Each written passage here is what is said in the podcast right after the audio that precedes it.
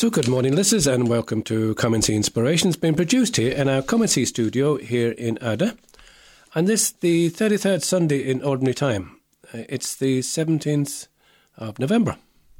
My name is John Keeley. Thank you again for joining us this morning. And help me to produce, to produce the programme as usual. Shane Ambrose.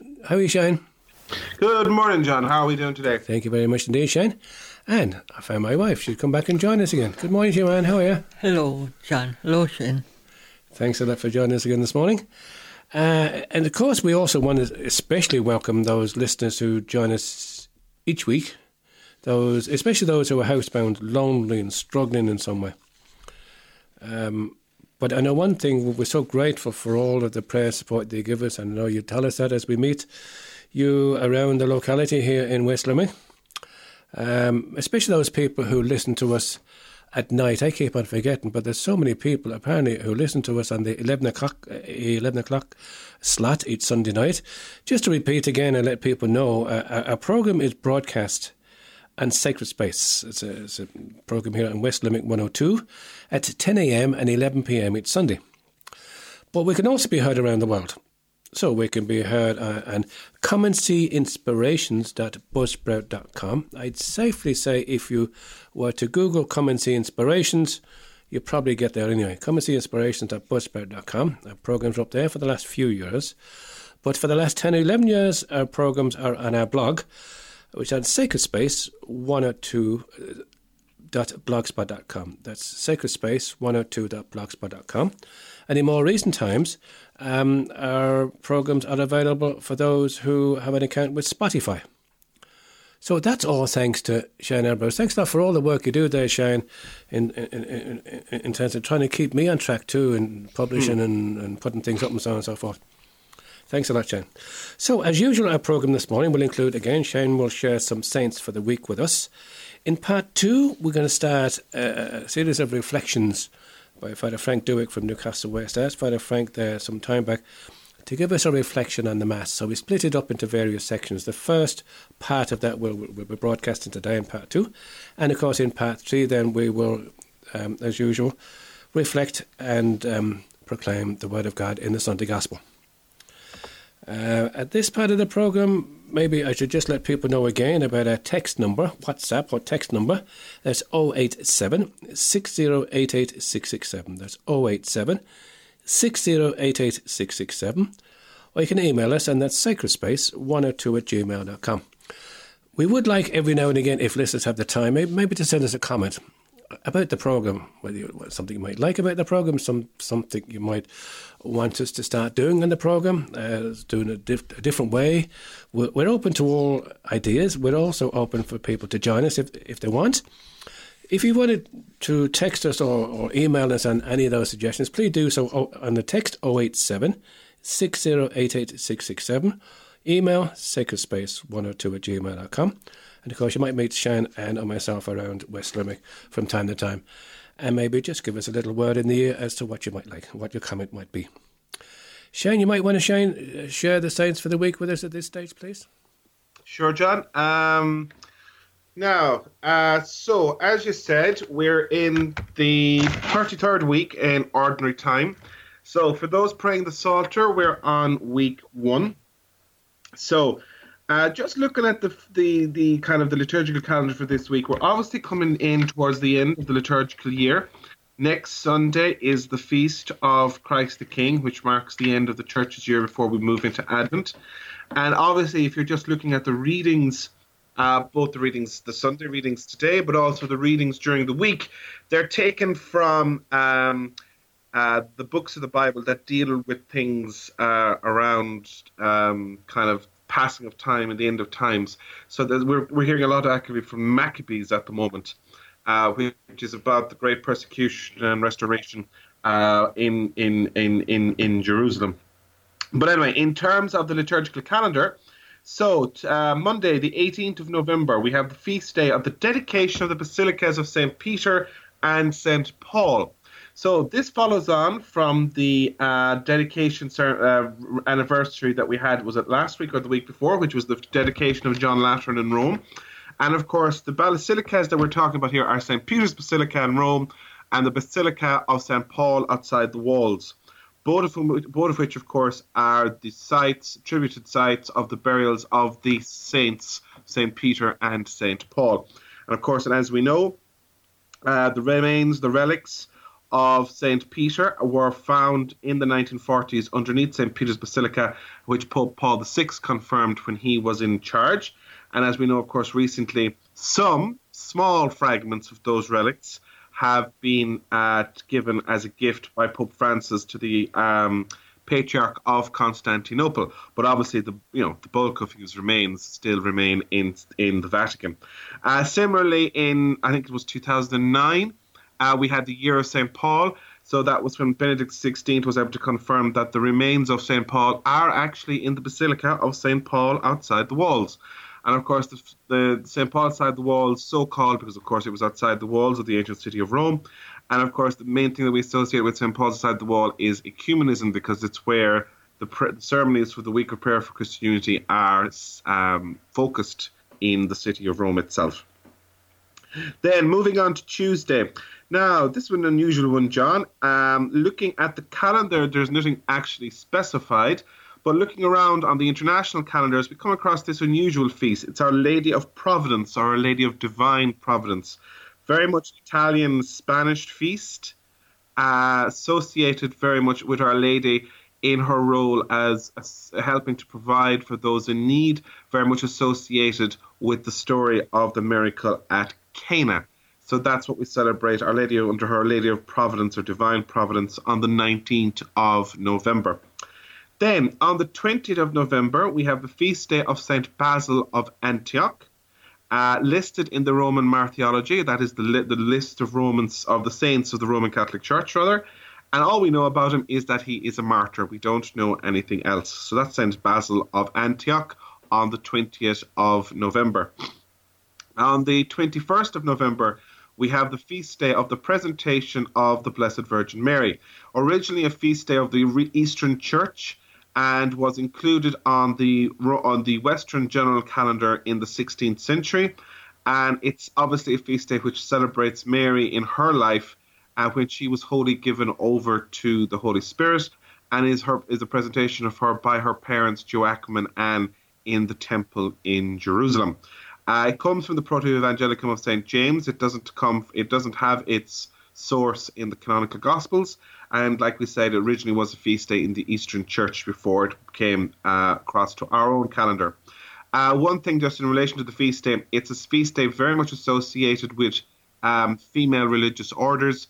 It is often a day when profession is made or first vows are made or uh, associated with things like that. Then on the 22nd of uh, November, we have one of the big feast days of the church year, and it's the feast day of Saint Cecilia, Virgin and Martyr. And of course, the main thing we associate with Saint Cecilia is that she is the patron saint of church musicians and uh, music. And she is a second or third century Christian martyr. And tradition had it that she refused to worship the Roman gods and she was beheaded for her trouble. Very popular saint down through the centuries, and um, as generally would be associated, um, as I said, with music. In art as well, um, she, she, the reason why she's associated with music is that uh, on her wedding, she sang in her heart to the Lord because she didn't really want to get married. And uh, she's and the interesting thing, of course, about Saint Cecilia is that in addition to Mary, as in Jesus' mother, she is one of only seven women whose name is commemorated in the Eucharistic prayer. So Saint Cecilia is up there with Agatha and Agnes. She's one of the saints, that female saints commemorated in the um, in the Eucharistic prayer of the Church. Eucharistic prayer number one, what used to be called the Canon of the Mass. And she, her church, the Church of Saint Cecilia, is in Trastevere in Rome and it's a beautiful church. I've been in it myself, and it's well worth a visit if you are in Rome. Then finally, on thir- on Saturday, the twenty third of November, we have the feast day of Saint Columban. Very much, of course, associated with the Irish calendar. Saint Columban or Saint Columbanus, uh, born around 543, a monk of Bangor and principal teacher. He went on pilgrimage for Christ in 591 and he set out across Europe with 12 companions. Of course, initially went to Burgundy in France, associated monasteries in Luxeuil and Fontaine, uh, which were under what was called the Irish rule or the rule of St. Columban. Uh, he went then on to Austria, and of course, his famous and most famous foundation is the great monastery at Bobbio near Genoa, where he died in 615, and where to this day his shrine is maintained and where he is buried. And he is remembered as one of the greatest of the Irish missionary monks, and he is one of the patron saints of Europe. So that's John, who we celebrate on Saturday, the feast day of Saint Columbanus. Thank you, Shane. Question. Mm. I know I know you'll be able to answer this one again because you just said it early on. On Monday, as the, the, mm. the, the, dedication of the basilicas. Now, you mentioned early on that the relics of St. Peter, or a small few, were given away to whom, did you say?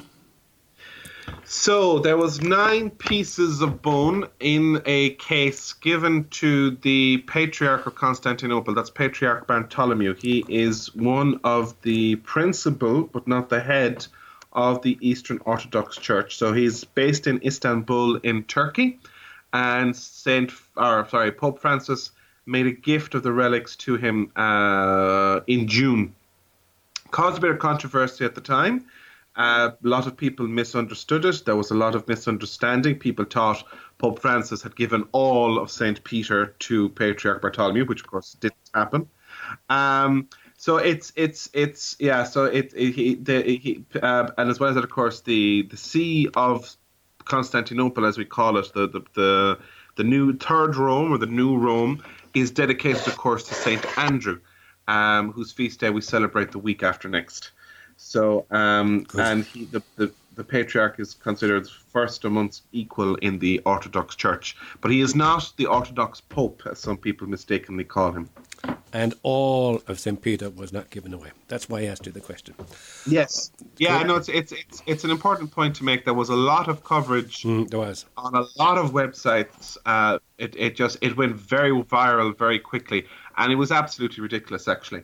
What happened was in the 1960s, Pope Paul VI had uh, some of the relics of uh, St. Peter put in a box, a reliquary, and they were kept in the chapel in the Apostolic Palace in Rome.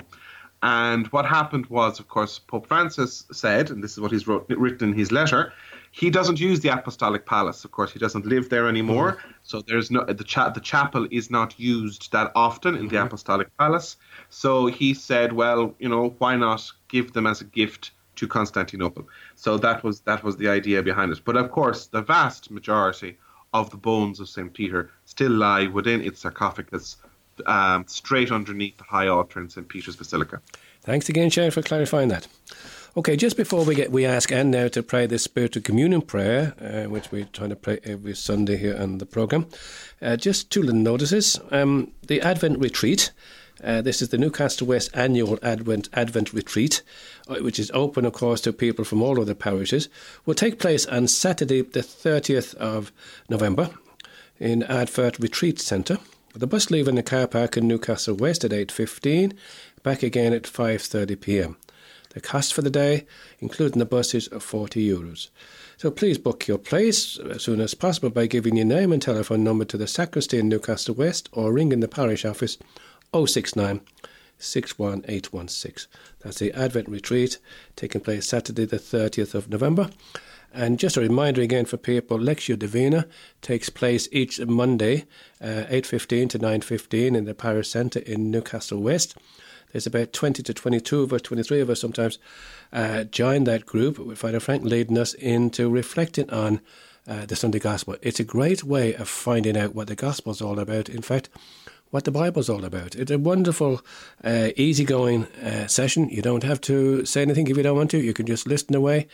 Uh, there's lots of interaction, telling us, uh, and we share as to how the gospel for that particular day is affecting our own lives. So again, 8.15, 9.15, the Parish Centre, Newcastle West, uh, on every Monday night. Now, this part of the programme, and might pray this prayer before reading, uh, sorry, excuse me, the Spiritual Communion prayer, especially for those who can't receive Jesus at Mass this morning. Thanks, Anne. My Jesus, I desire to receive you into my soul, since I cannot now receive you sacramentally, come spiritually into my soul. I embrace you as already there. I unite myself wholly to you. Never permit me to be separated from you. Amen. Amen. Thank you for that, Anne. So now we go for our first bit of music, and this piece of music this morning is a piece of instrumental music, and it's entitled. It's from the actually from the Christian Music World Group, and it's entitled "I Want to Follow Jesus." So let's hear this.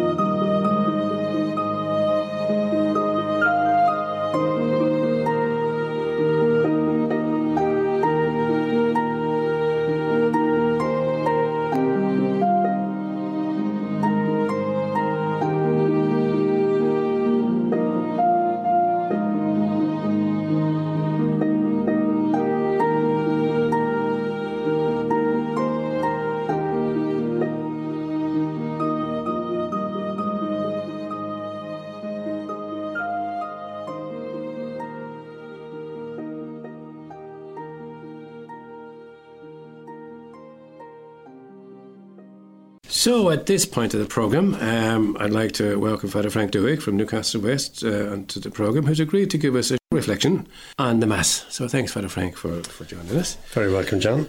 Where would you like to start in terms of talking about the Mass? Well, I'd, I'd like to go back, uh, John, to two things that Jesus said towards uh, the very end of his life on earth. Uh, the first words I would like to focus on are what in fact were the final words uttered by Jesus in St. Matthew's account. You will remember where Jesus said, Go therefore, make disciples of all nations, baptize them in the name of the Father and of the Son and of the Holy Spirit, and teach them to observe all the commands I gave you, and know that I am with you always to the end of time. That last line Know that I am with you always to the end of time, leads us into the other words of Jesus that I want to focus on in this first reflection. And these words are the words spoken by Jesus at the institution of the Eucharist at the Last Supper. And I quote from the Gospel of St. Luke Then taking a cup, he gave thanks and said, Take this and share it among you because from now on, I tell you, I shall never again drink wine until the kingdom of God comes. Then he took bread, and when he had given thanks, he broke it and gave it to them, saying, This is my body given for you. Do this in remembrance of me. he did the same with the cup after supper and said, This cup is the new covenant in my blood, poured out for you. That is the moment on the night before he died when Jesus instituted the Eucharist and gave us this extraordinary treasure that we call the Mass. Now, to come back to those earlier words which I emphasized a few moments ago know that I am with you always, yes, to the end of time. Now, it is through his ongoing presence to us in the Eucharist that Jesus fulfills in a particular way that promise to be with us always to the end of time. In taking part in the celebration of the Eucharist, we are responding to the command of Jesus at that first Mass to do this in remembrance of me. In that earlier quotation, we heard Jesus say, Go therefore in the name of the Father and of the Son and of the Holy Spirit. And it is appropriate that the opening words of the Mass are taken from these last words of Jesus in the name of the Father and of the Son and of the Holy Spirit. Amen.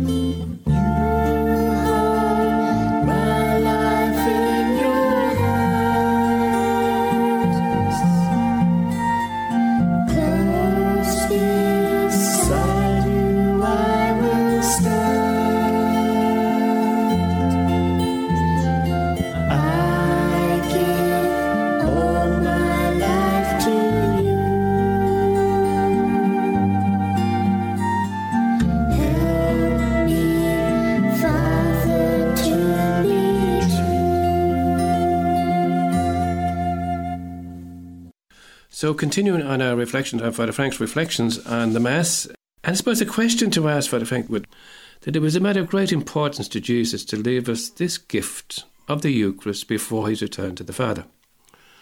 Why do you think this is so important to Jesus? I see the Eucharist, the Mass, as Jesus' parting gift to us. You see, Jesus came on earth to sacrifice himself for us and to redeem us. This was God's most powerful way of expressing his love for us. And Jesus knew that what was about to happen in those days immediately after the Last Supper would change our world, our lives forever. When Jesus would offer himself on the cross, body and blood, for our salvation.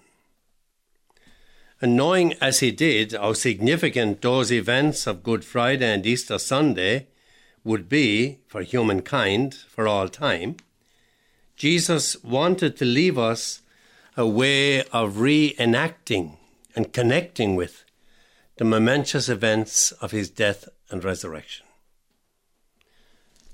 What happened on Calvary was that Jesus gave himself, body and blood, for us and that is what is reenacted for us in the Mass. This passion, death, and resurrection of Christ is known as the mystery of our faith. We will all be familiar with the acclamation of our faith after the consecration, where the priest says, The mystery of our faith, and the congregation respond with, Christ has died, Christ is risen, Christ will come again or another response is, We proclaim your death, O Lord, and profess your resurrection until you come again. So when Jesus gave us the gift of the Eucharist, he enables us to connect forevermore with this great mystery and to reenact it. And of course, what Jesus does at Mass is give us the gift of Himself, His body and blood. No greater gift can anyone give than to lay down one's life for one's friends, Scripture tells us. And of course, we make this connection with the cross at every Mass, which begins with the sign of the cross. Jesus, in my life I see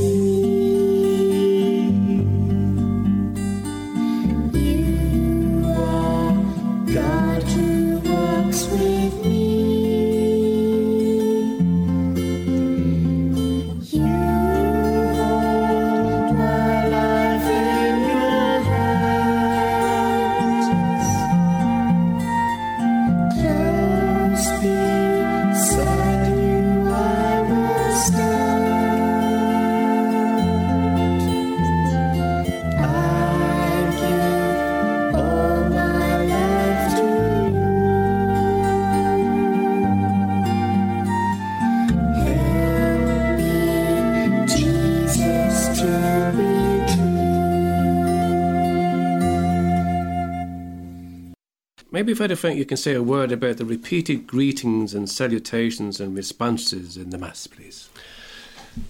Yes, well, first I would like to mention the sign of the cross at the beginning of every Mass. These words were first used for all of us when we were baptized in the name of the Father, Son, and Holy Spirit. And their use at the beginning of Mass reminds us that the Eucharistic gathering is a gathering of the baptized. In the earlier church, the unbaptized were not allowed to be present for the whole celebration of the Mass. The Mass only makes sense in the context of the faith as a whole. So the sign of the cross at the start of Mass reminds us that the Mass is a reenacting of Christ's passion, death, and resurrection.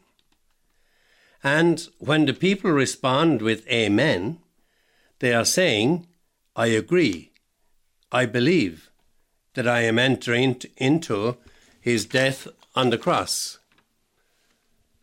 The different forms of greeting which we use in the Mass are all taken from Scripture, frequently from the writings of St. Paul. For example, the Lord be with you. Grace to you and peace from God our Father and the Lord Jesus Christ.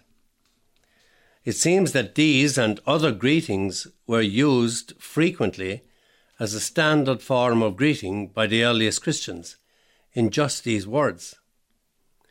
St. Paul uses them very frequently. The phrase, the Lord be with you, has been made sacred by use from the earliest times, reaching back indeed into the Old Testament.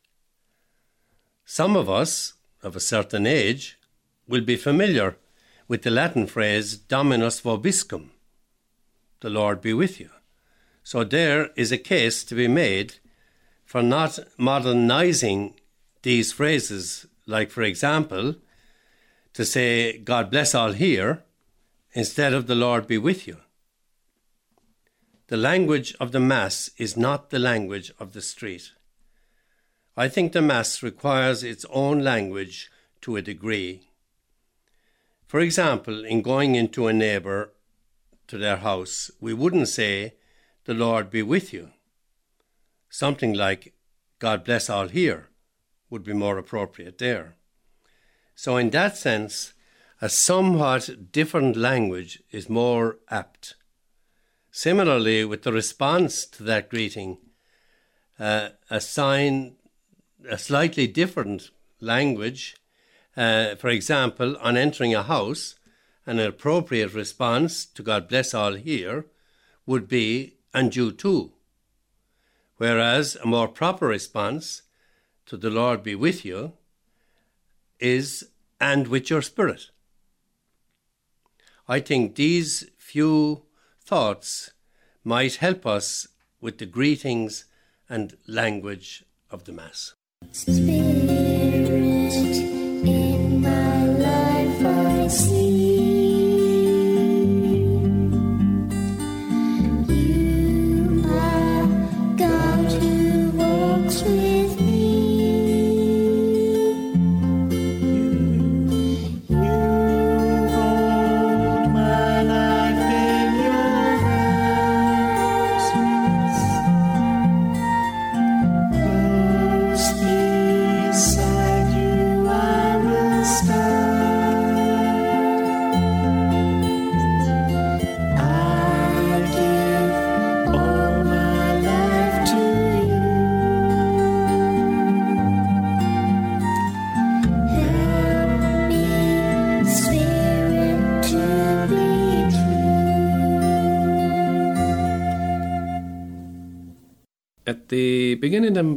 every Mass, we always have what we call the penitential rite.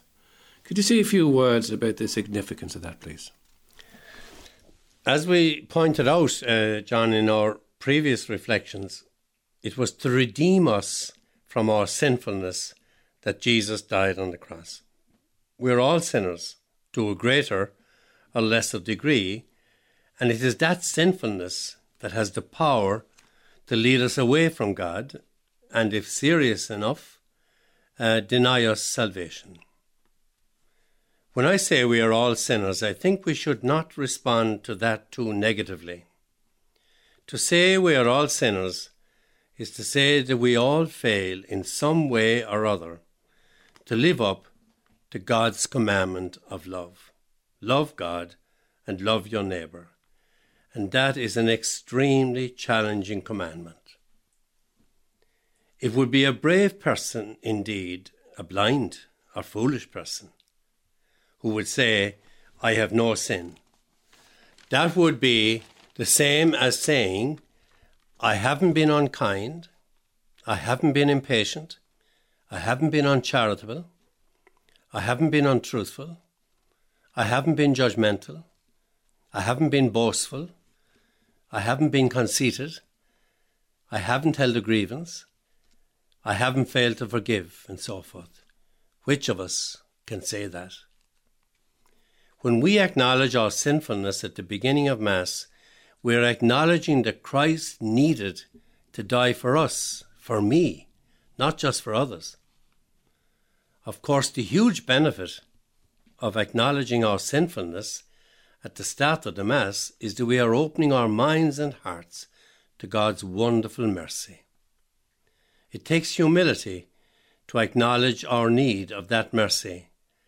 And in the Confiteor, the I Confess, we confess our sins to Almighty God and to one another.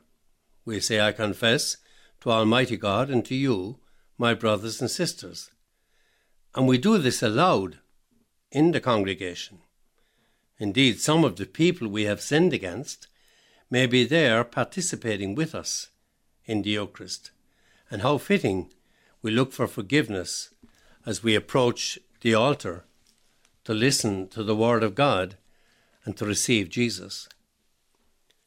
We express our request for God's forgiveness in the Confiteor, or an equivalent penitential rite, and in the Lord of Mercy, the Kyrie. Sometimes the penitential rite is replaced by a ceremony of sprinkling the congregation with holy water, recalling our baptism, which of course wipes away original sin.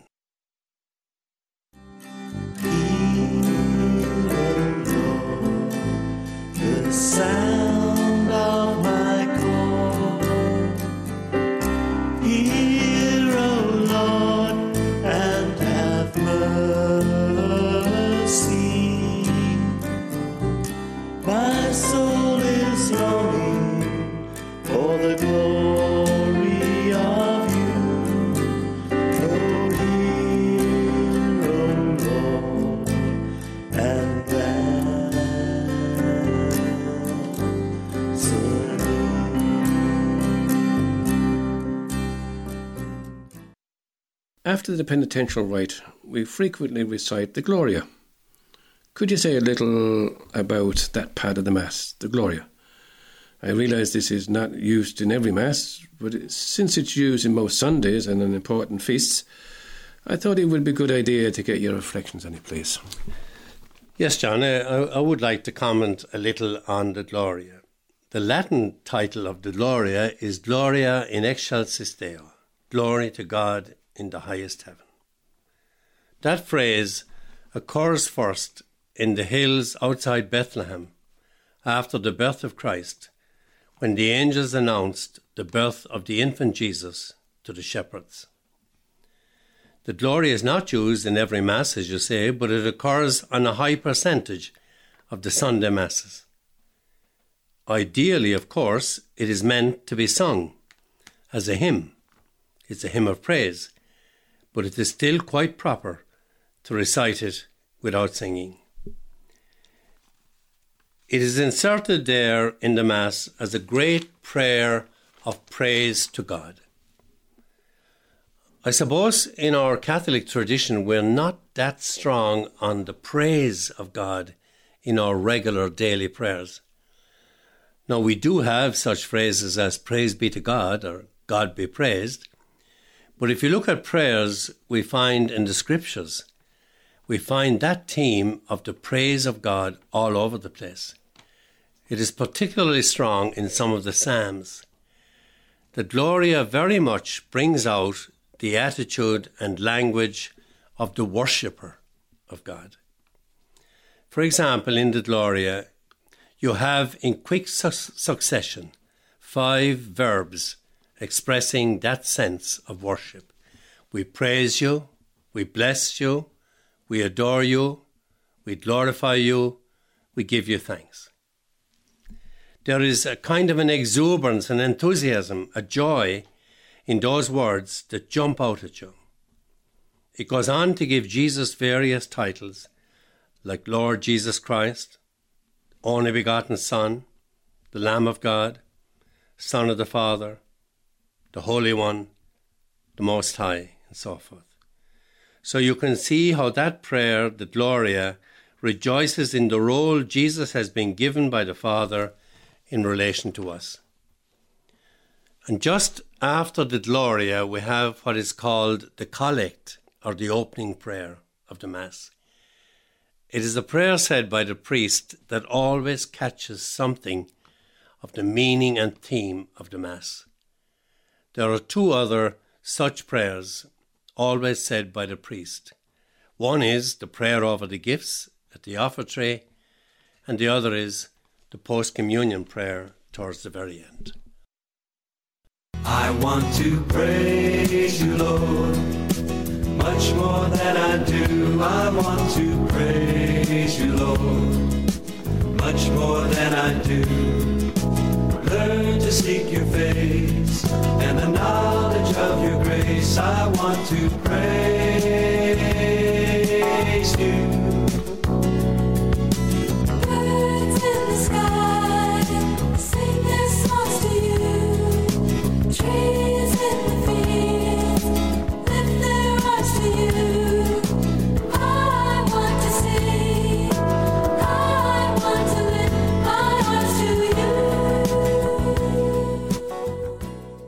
So, Father Frank, the whole first part of the Mass is called the Liturgy of the Word. Could you speak a little bit about that title and especially about the reading of the Word of God at Mass? Yes, that that's true, John. That first section of the Mass is called uh, the Liturgy of the Word. And later we will see that the second half is called the Liturgy of the Eucharist.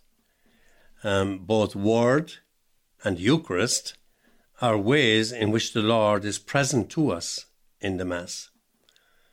I suppose traditionally we Catholics are more familiar with the Lord's presence to us in the Eucharistic species, in his body and blood. But the Lord's presence to us in his word is also a very important reality. So, in this part of the Mass, the Lord is present to us in his word. You note the reader says at the end of the readings, the word of the Lord. And the priest says at the end of the gospel, the gospel of the Lord. We speak of Christ himself as the Word of God, as for example in the Word became flesh. There we are describing Jesus as the Word, God's most profound utterance, as it were. Jesus is God's self expression, as it were. It means God made his most profound communication with us when he sent his Son into the world. It takes a bit of getting used to the phrase, the Word was made flesh. Now, when we use the expression, the Word of God, to describe Scripture, we use it in the same sense of God's self expression, God's self utterance. So, when the Scripture readings are read at Mass, we are speaking of God's self expression as proclaimed aloud to the listening congregation. The Word of God that is read at Mass in the first and second readings can be taken from the Old or the New Testament. The Old Testament readings can be strange or obscure, but they too are important because they show how faithfully and painstakingly God built relationship with his people. How he slowed down to our pace, as it were, and patiently walked with his wandering, stumbling, often faithless people. Usually, the second reading is taken from the New Testament, most frequently the writings of St. Paul, also the Acts of the Apostles, the account of the early church. And the Gospel reading, of course, is always uh, taken from one of the four accounts of the life and teaching of Christ that we call the four Gospels.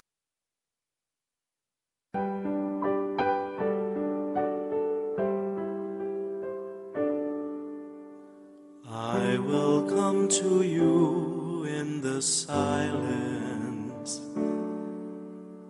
I will lift you from all your fear. You will hear my voice. I claim you as my choice. Be still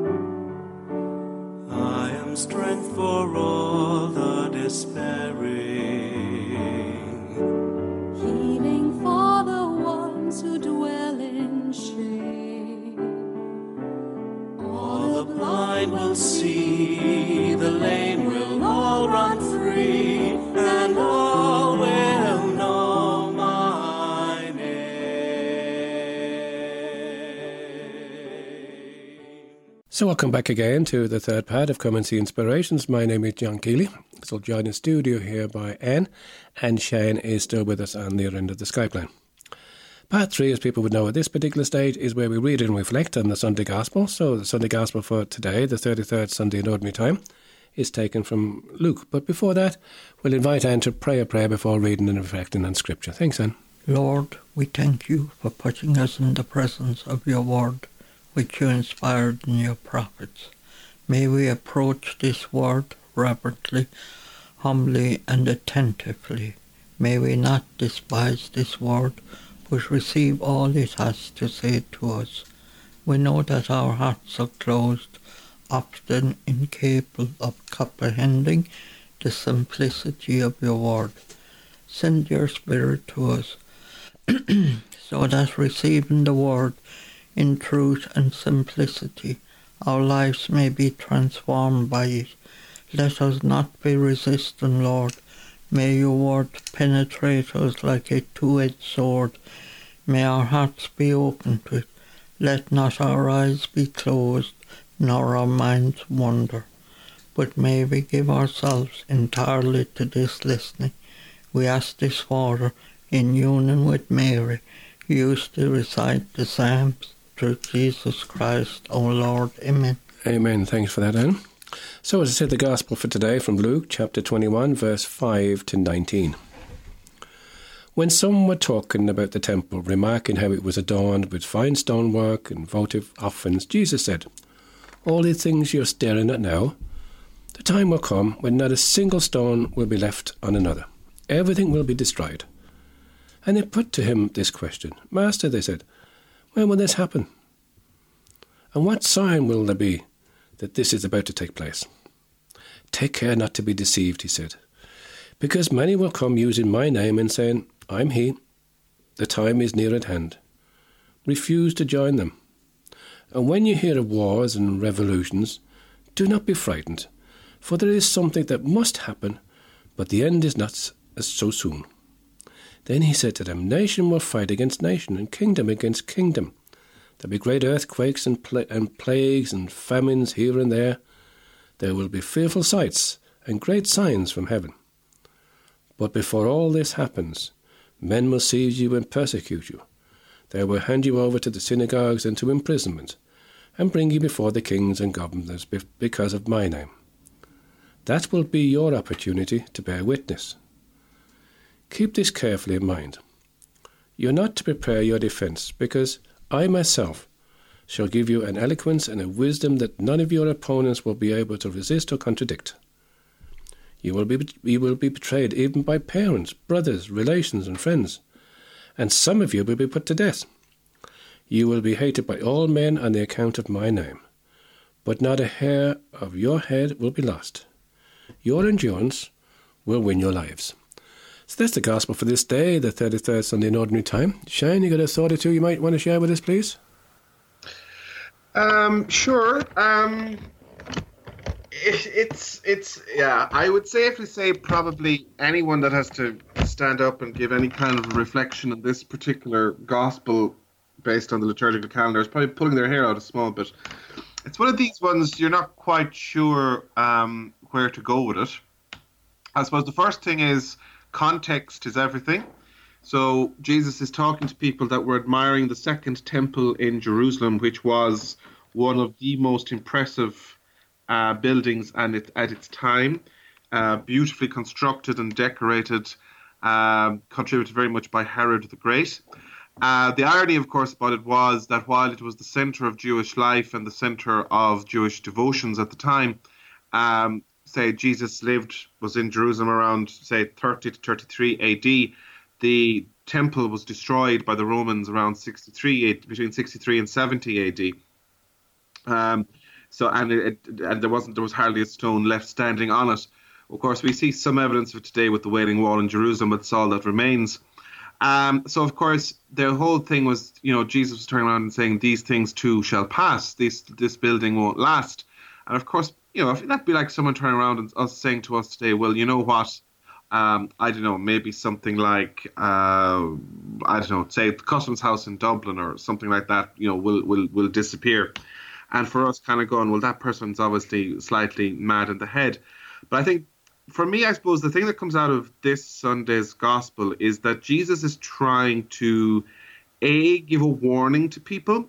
Um, we don't know either the hour, or the time, nor the place when things will happen. And so, for those that try to turn around and tell you that they know, I suppose it's a case of just ignore them. Um, secondly, I suppose the other side of it is that um, we live in. A, he he was saying that you know there will be trials and tribulations.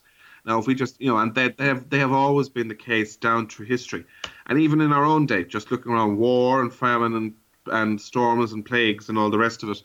And again, Jesus is saying, you know, to be aware that um, He is with us, and that eventually He will strengthen us to get through the trials and tribulations of our daily lives.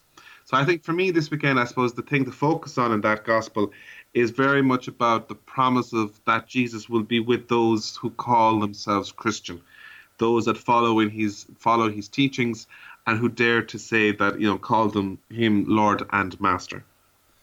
Thank you very much, Neil, for that, Shane. Uh, My own little thought on it, just, just a very quick one there. Um, again, I, I picked this up on one of the websites that I look at every now and again. A Sacred Space, Living Space. It's, it's a beautiful Jesuit website. One of the thoughts that came through there was the end of the world, in, in regards to our universe, m- uh, might be far away, or we might think it's far away. But we may be fortunate to live in a society free from wars and ethnic strife and famine and natural disasters and so on and so forth. Yet there is another end we'll have to face, which is totally outside of our control the end of our bodily life, here. Are we ready for that? There's only one effective way to prepare to live each day fully in the company of Jesus. We do not prepare for the, for the end by guaranteeing our future by building empires and so on and so forth, but by living fully with God, for God at every moment of every day. And maybe just one final one. Again, it's one of the options there for the gospel acclamation this week. Stay awake, pray at all times, for the strength to stand with confidence before the Son of Man. So that's the gospel for this week again. Shane, thank you so much again for joining us and, and, and Anne. And of course, a special thanks again to, to Father Frank Dewick again for sharing the first part of his reflections uh, uh, on the Mass, and it will continue again with that section, with that um, series of re- reflections next week. So again, from Shannon and Anne and John, thank you very much, Nick, for joining us. We'll go out with a final piece of music by John Michael Talbot, maybe appropriate. This one is entitled "God Alone Is Enough." Till next week. God bless you all. Now, bye. Bye. Bye bye now. Let